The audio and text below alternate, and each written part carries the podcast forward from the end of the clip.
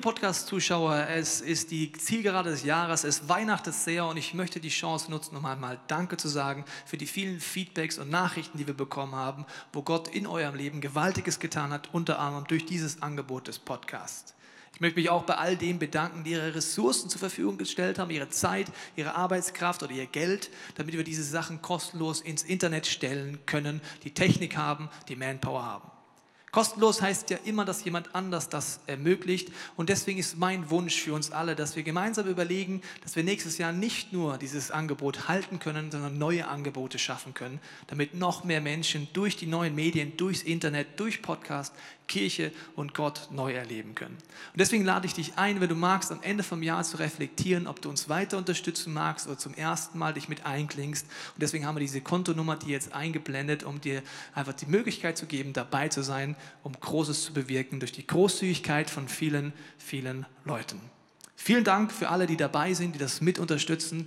Und ich wünsche euch frohe Weihnachten, ruhige Zeit zwischen den Jahren und viel Kraft für alles, was in eurem Leben anstehen wird. Und ich bin mir sicher, dass in deinem und meinem Leben auch im nächsten Jahr gewaltige Abenteuer mit diesem Gott auf uns warten. Vielen Dank und bis bald.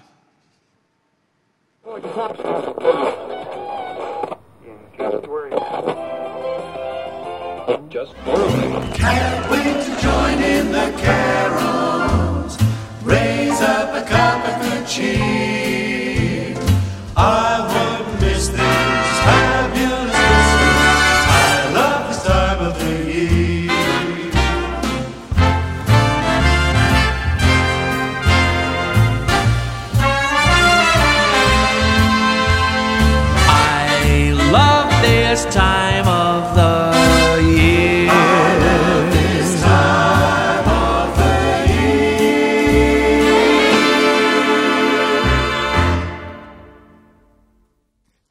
Willkommen zum Weihnachtsgottesdienst heute Nachmittag im ICF München. Und ich weiß nicht, wie es dir heute geht, aber ich habe mitgefiebert seit 24 Tagen mit meinem vierjährigen Sohn. Jeden Tag ein Adventskalender, Türchen aufgemacht. Und er hatte sogar zwei geschenkt bekommen, einen mit Schokolade und einen mit Überraschung. Und jeden Tag was, wie viele Nächte sind es denn noch? Wie oft muss ich noch schlafen? Wie erklärt man einem Vierjährigen, wie viele 20 Tage sind? Aber man probiert es trotzdem. Ich habe mitgefiebert. Und ich freue mich heute, dass Weihnachten ist. Und ich freue mich auch für alle Kinder, die da sind. Für euch haben wir nachher auch eine Überraschung hier dabei. Und ich weiß nicht, wie es jedem von uns geht. Der eine sagt, ja, endlich ist der Stress ein bisschen vorbei. Ich treffe mich mir heute mit meiner Familie. Aber an Weihnachten glaube ich, das ist wie so ein Verstärker von dem, was wir im Jahr vorher erlebt haben. Wenn du dich jetzt sehr freust auf die Zeit mit deiner Familie, dann ist es wahrscheinlich so, dass auch im Laufe der Jahre, des Jahres deine Familie etwas ist, wo du investiert hast, wo du merkst, die Beziehungen blühen auf. Aber an Weihnachten sind auch manche Leute hier, die sagen, ich habe eigentlich gar keine Lust auf dieses Fest, weil es mir besonders deutlich macht, vielleicht wie einsam ich bin, vielleicht für welche Menschen ich verloren habe im letzten Jahr, entweder durch tragische Todesfälle oder auch durch Situationen, wo Beziehungen zerbrochen sind. An Weihnachten wird uns das ganz besonders deutlich. Und vielleicht auch, wo Konflikte nicht geklärt wurden in meiner Familie. Das alles an Weihnachten verstärkt das. Und ich möchte jetzt beten, dass die nächsten Minuten etwas sind, ganz egal, ob du jetzt zur Ruhe schon gekommen bist oder nicht, wo wir innehalten können und nochmal neu nachdenken können, warum feiern wir eigentlich Weihnachten und wie kann dieses Weihnachtsfest, ganz egal, ob es etwas ist, worauf du dich jetzt freust oder wo du dich eher vor graust, ein neues Erleben werden, auch von diesem Gott im Himmel. Dafür möchte ich jetzt beten am Anfang und ich lade dich ein, mitzubeten in deinem Herzen, wenn du es magst. Jesus, ich danke dir, dass heute Weihnachten ist und du siehst, wo jeder von uns herkommt. Und ich bete, dass wir jetzt zur Ruhe kommen können, dass wir uns nochmal neu ausrichten können nach dem, warum wir eigentlich Weihnachten feiern, was an den Wurzeln ist und dass wir wirklich Weihnachten neu erleben können. Amen. Ich war heute auch leicht gestresst auf dem Weg hierher, weil ich habe äh, meinen Anzug angezogen zu Hause, mich schön schick gemacht und die öfters diese Kirche gehen, wissen, das ist was Besonderes, wenn der Pastor hier einen Anzug hat. Das gibt es eigentlich nur bei Hochzeiten und an Weihnachten. Und, ja danke, und dann habe ich mich ein bisschen zu schnell ins Auto reingesetzt. Und das ist, die Anzugsträger und das wissen das wahrscheinlich, dass man das nicht machen sollte. Aber ich habe das gemacht und dann ist gerissen. Ja? Und das ist sehr suboptimal. Die Kinder hätten das bestimmt lustig gefunden, diese Anzugshose. Und zum Glück hat mir noch in letzter Minute, fünf Minuten bevor es losging, mein Freund Stefan seinen Anzug mitgebracht. Ich frage mich nur, Stefan, wie du in diese Hose reinpasst. Also wenn ich hier gleich umkipp wegen Sauerstoffmangel, dann liegt es an der Hose, aber ich probiere trotzdem mein Bestes. Wir wollen uns nämlich heute anschauen, warum wir Weihnachten feiern. Es gab mal einen äh, Süßwarenhändler, der Süßigkeiten hergestellt hat und hat sich überlegt, wie kann ich Kindern erklären, warum wir Weihnachten feiern. Er hatte den großen Wunsch, eine Süßigkeit zu erfinden, mit der man zeigen kann, warum wir Weihnachten finden, äh, feiern. Er hat gemerkt, es werden Geschenke gemacht, es wird Weihnachten gefeiert, aber warum wirklich wird Weihnachten gefeiert? Und er wollte eine Süßigkeit erfinden, die das alles erklärt. Und er kam auf eine Idee, als erstes eine Süßigkeit zu nehmen, die eine weiße Farbe hatte und möglichst fest war. Weil er sich überlegt hat, wenn die Kinder ihn fragen, dann warum gibt es diese Süßigkeit an Weihnachten? Er sagt, dann können Eltern oder er kann es direkt erklären, es ist weiß deswegen, weil Jesus geboren ist. Und er war nicht nur unschuldig als Baby, sondern er hat einen Weg aufgezeigt, wie Menschen an einen Punkt hinkommen können, dass man immer mehr frei wird von Sünde, von Dingen, die wir tun, die wir denken, die wir, äh, wo wir verletzt sind, wo wir einfach das Ziel verfehlen, dass unser Leben aufblüht. Deswegen hat er gesagt, ich mache es weiß. Wenn das Kind fragt, warum ist es weiß? Deswegen, weil es dafür steht, dass Gott auf diese Welt kam und dass er einen Weg zeigt, wie wir rauskommen können aus Süchten, aus Problemen und aus Sünde. Und dann hat sich überlegt, es muss auch fest sein. Wenn die Kinder das in die Hand nehmen, das muss richtig fest sein. Um dann zu sagen, dass Jesus etwas sein kann. Und wenn man das erlebt und wer heute Abend hier ist, sagt, ich habe das schon erlebt, gibt mir recht, dass eine lebendige Gottesbeziehung möglich ist, wo Jesus wie so ein Fels ist in stürmischen Momenten des Lebens, wenn es nicht gut läuft, Trost zu erleben. Dass es möglich ist, eine Gottesbeziehung zu haben, wo man in Dialog einsteigt, wo man merkt, Gott fängt an, zu mir zu reden. In Situationen vielleicht wie in einem Gottesdienst oder ich schlage die Bibel zum ersten Mal auf. Oder ich merke, dass Gott anfängt zu kommunizieren und mir Trost gibt in Situationen. Besonders vielleicht an Weihnachten, wenn du zu den Menschen gehörst, die sagen, ich habe keine Lust auf Weihnachten, beziehungsweise mir wird es bewusst an Weihnachten, was ich verloren habe oder wo etwas zerbrochen gegangen ist. Und das war das zweite Gedanke. Er hat gesagt, aber das reicht ja noch nicht. Die Kinder, da haben sie eine Süßigkeit, die ist weiß, die ist fest. Also, aber eigentlich ist es ein bisschen langweilig, wenn die nur gerade ist. Und dann kam er auf die nächste Idee, wie diese Süßigkeit auch aufgebaut sein sollte. Und zwar hat er sie dann einfach gebogen. Und zwar kam er auf die Idee, sie zu biegen, weil in seinem Süßigkeitenladen eine Krippe stand und dort war ein Hirte mit so einem Hirtenstab. Und ich dachte, wenn ich das, das den Kindern dann schenke, sage ich, schau, diese Süßigkeit ist gleichzeitig wie ein Hirtenstab, weil Gott sagt mal, er ist wie ein Hirte, der mit uns Menschen so liebevoll umgeht wie ein Hirte mit seinen Schafen. Einmal, um den, den Stab zu nehmen und einfach aufs Schaf draufzulegen und zu sagen, ich bin da, in Momenten, wo ich mich einsam fühle. Auf der anderen Seite aber auch, wenn das Schaf auf die Idee kommt, irgendwo in eine falsche Richtung zu gehen oder eine giftige Pflanze zu nehmen, es am Hals zu schnappen und zurückzuziehen, es zu beschützen. Oder wenn es vom falschen, vom Weg abgeht und irgendwie Richtung Schlucht geht, wieder ein bisschen zurückzuschieben. Und er sagt, das kann ich dann meinen Kindern und den Enkelkindern mal erklären, dass das in einer Gottesbeziehung möglich ist. Dass eine lebendige Gottesbeziehung mich dahin führt, dass Gott mich leitet, mir zeigt, er ist da und mich bewahren will vor Dingen, wo ich in emotionale Löcher vielleicht falle, wo ich mich selbst kaputt mache und andere.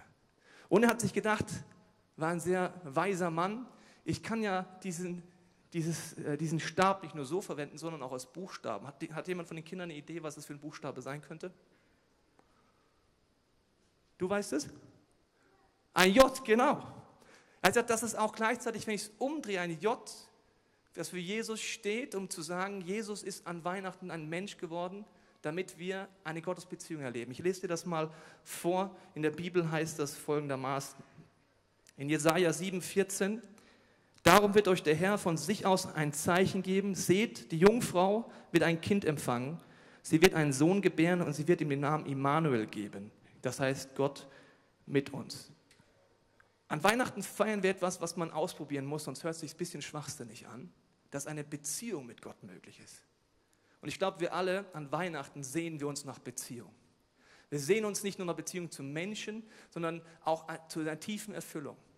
Und Jesus redet später mal, als er erwachsen ist, davon, dass diese tiefe Erfüllung können wir probieren, durch Arbeit, durch Karriere, durch Geld, durch Sexualität, durch vieles zu füllen. Aber langfristig geht das nur durch eine Gottesbeziehung und Menschen, die in meinem Leben, in meinem Leben sind, wo tiefe Gemeinschaft möglich ist. Und Jesus sagt es mal nochmal anders. Er sagt, das ist mein Ziel, dass du wirklich satt wirst. In Johannes 6, 35 sagt er, ich bin das Brot des Lebens. Wer zu mir kommt und niemals, wird niemals wieder Hunger leiden. Wer an mich glaubt, wird nie wieder Durst haben. Das Ziel Gottes ist, dass wir das erleben. Eine innerliche Erfüllung, gerade an Weihnachten. Okay, dann hat er jetzt viel schon erfunden. Er wusste, okay, wenn die Kinder jetzt diese Süßigkeit kaufen und fragen, was kann ich über Weihnachten lernen, kann er sagen, sie ist weiß, weil sie über den Charakter von Gott etwas aussagt. Sie ist hart, weil Gott wie ein Fels ist. Und sie ist geschwungen wie ein Hirtenstab auf der einen Seite und auf der anderen Seite wie, das, wie der Buchstabe von Jesus. Aber er dachte, das kann es doch nicht sein. Es muss noch eine letzte Idee geben. Und dann kam er auf die letzte Idee und sagte, es fehlt noch Farbe. Und er nahm einen Pinsel und malte die Süßigkeit an mit roter Farbe, machte rote Streifen drauf. Und erklärte den Kindern, diese rote Farbe ist drauf, weil Jesus, als er erwachsen war, eines Tages ans Kreuz ging. Heute bei diesem Wetter, es ist fast frühlingshaft, würde ich sagen. Es ist mehr Ostern als Weihnachten, aber das Wetter passt mehr zu Weihnachten, als wir denken. Weil Weihnachten ohne Ostern ist eigentlich kein Grund zu feiern. Weil Jesus ans Kreuz geht und dafür stirbt, was alles uns zerstört, sagt, ich tausche das ein. Und wieder aufersteht von den Toten. Dafür diese Farbe rot als Symbol für seinen Tod. Dadurch ist eine Gottesbeziehung möglich. Und Jesus sagt das mal so. Er sagt, ich bin wie ein Arzt. Wenn du zu mir kommst, dann helfe ich dir körperlich, seelisch und geistlich gesund zu werden. Und der alte Mann dachte sich, mit dieser Süßigkeit, die wünsche ich mir, dass jedes Kind das bekommt und dass jedes Kind erfährt, warum feiern wir Weihnachten, warum schenken wir uns Geschenke. Im Endeffekt, weil an Weihnachten wir das größte Geschenk überhaupt bekommen, dass Gott Mensch wird und uns einlädt, eine Gottesbeziehung zu erleben. Ich möchte uns alle einladen, wenn der nächsten Lied, das jetzt die Band singen wird, ein gesungenes Gebet, das heißt, du machst mich lebendig. Es handelt davon, dass Gott mich wirklich lebendig machen kann. Dass wir unseren Platz vielleicht überlegen, zum ersten Mal oder wieder neu, sagen entweder, ich kenne diese Gottesbeziehung und möchte mal innehalten und Gott danken für dieses Jahr. Vielleicht, wenn du diesen Jesus unterwegs bist, denk doch mal nach während diesem Song, wo, wie Jesus zur Welt gekommen ist, in Anführungsstrichen, neues Leben dir geschenkt hat in deinem Leben. Wenn du es noch nie erlebt hast, kannst du diesen Song nutzen, um zu sagen, Jesus, ich habe das noch nie erlebt, aber wenn es wirklich möglich ist und Weihnachten an der tiefen Wurzel nicht ein Märchen ist, sondern es wirklich möglich ist, dann möchte ich das erleben. Und vielleicht sagen heute auch Leute, ich bitte dich um Vergebung, Gott, für Dinge, wo ich an dem Ziel vorbeigelebt habe, das für mein Leben hast, wo Sünde in meinem Leben ist, wo Schuld in meinem Leben ist, wo Einsamkeit ist, Bitterkeit. Vielleicht auch Danke sagen für das, was Gott uns anbietet. Und vielleicht ihn zu bitten, dass auch in dem nächsten Jahr und den Tagen, die jetzt kommen, er uns mehr zeigt, was seine Idee in unserem Leben ist. Währenddessen können die Kinder während diesem Lied nach vorne kommen zu unserem Süßigkeiten äh, Warenbesitzer. Und er hat für jedes Kind so eine Süßigkeit. Also alle Kinder können während diesem Song gleich nach vorne kommen, nachdem ich gebetet habe. Und die Erwachsenen können an ihrem Platz einfach dieses gesungene Bild nutzen. Jesus, ich danke dir, dass du uns einlädst, diese Gottesbeziehung zu entdecken und dass du uns einlädst, einfach wie diese Kinder jetzt diese Süßigkeiten annehmen, auch dein Angebot neu oder zum ersten Mal anzunehmen. Ich danke dir, dass die nächsten Minuten etwas sind, wo du uns erinnerst an Dinge, die du in unserem Leben schon getan hast und wo wir auf der Suche nach dir sind uns neu zeigst, dass du wirklich den Weg frei gemacht hast, Jesus, für eine lebendige Gottesbeziehung, die uns erfüllt und den Hunger nach Leben wirklich sättigen kann in uns. Die Kinder sind eingeladen, jetzt während diesem Song nach vorne zu kommen und die Erwachsenen können den Song an dem Platz entweder mitsingen oder im Herzen beten. Ihr dürft stehen bleiben gerne. Wir sind gleich am Schluss. Wir möchten einfach nochmal euch wie so einen Segen zusprechen jetzt an Weihnachten. Und wer möchte, kann das mal so richtig bewusst machen und wie die Arme ausstrecken und sagen, ja, ich möchte einfach so einen Segen von Gott empfangen.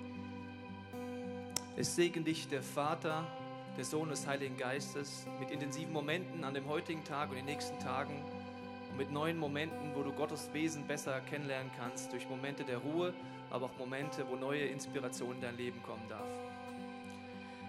Und ich habe heute Nachmittag einen Bibelvers gelesen und genau den möchte ich dir zusprechen. Im Psalm 20, Vers 5 steht, Gott gebe dir, was du von Herzen wünschst und was du dir vorgenommen hast, lasse er gelingen. Amen. Amen. Jetzt wünsche ich euch einen wunderschönen Abend, schöne Feiertage und vielleicht bis im neuen Jahr. Ciao.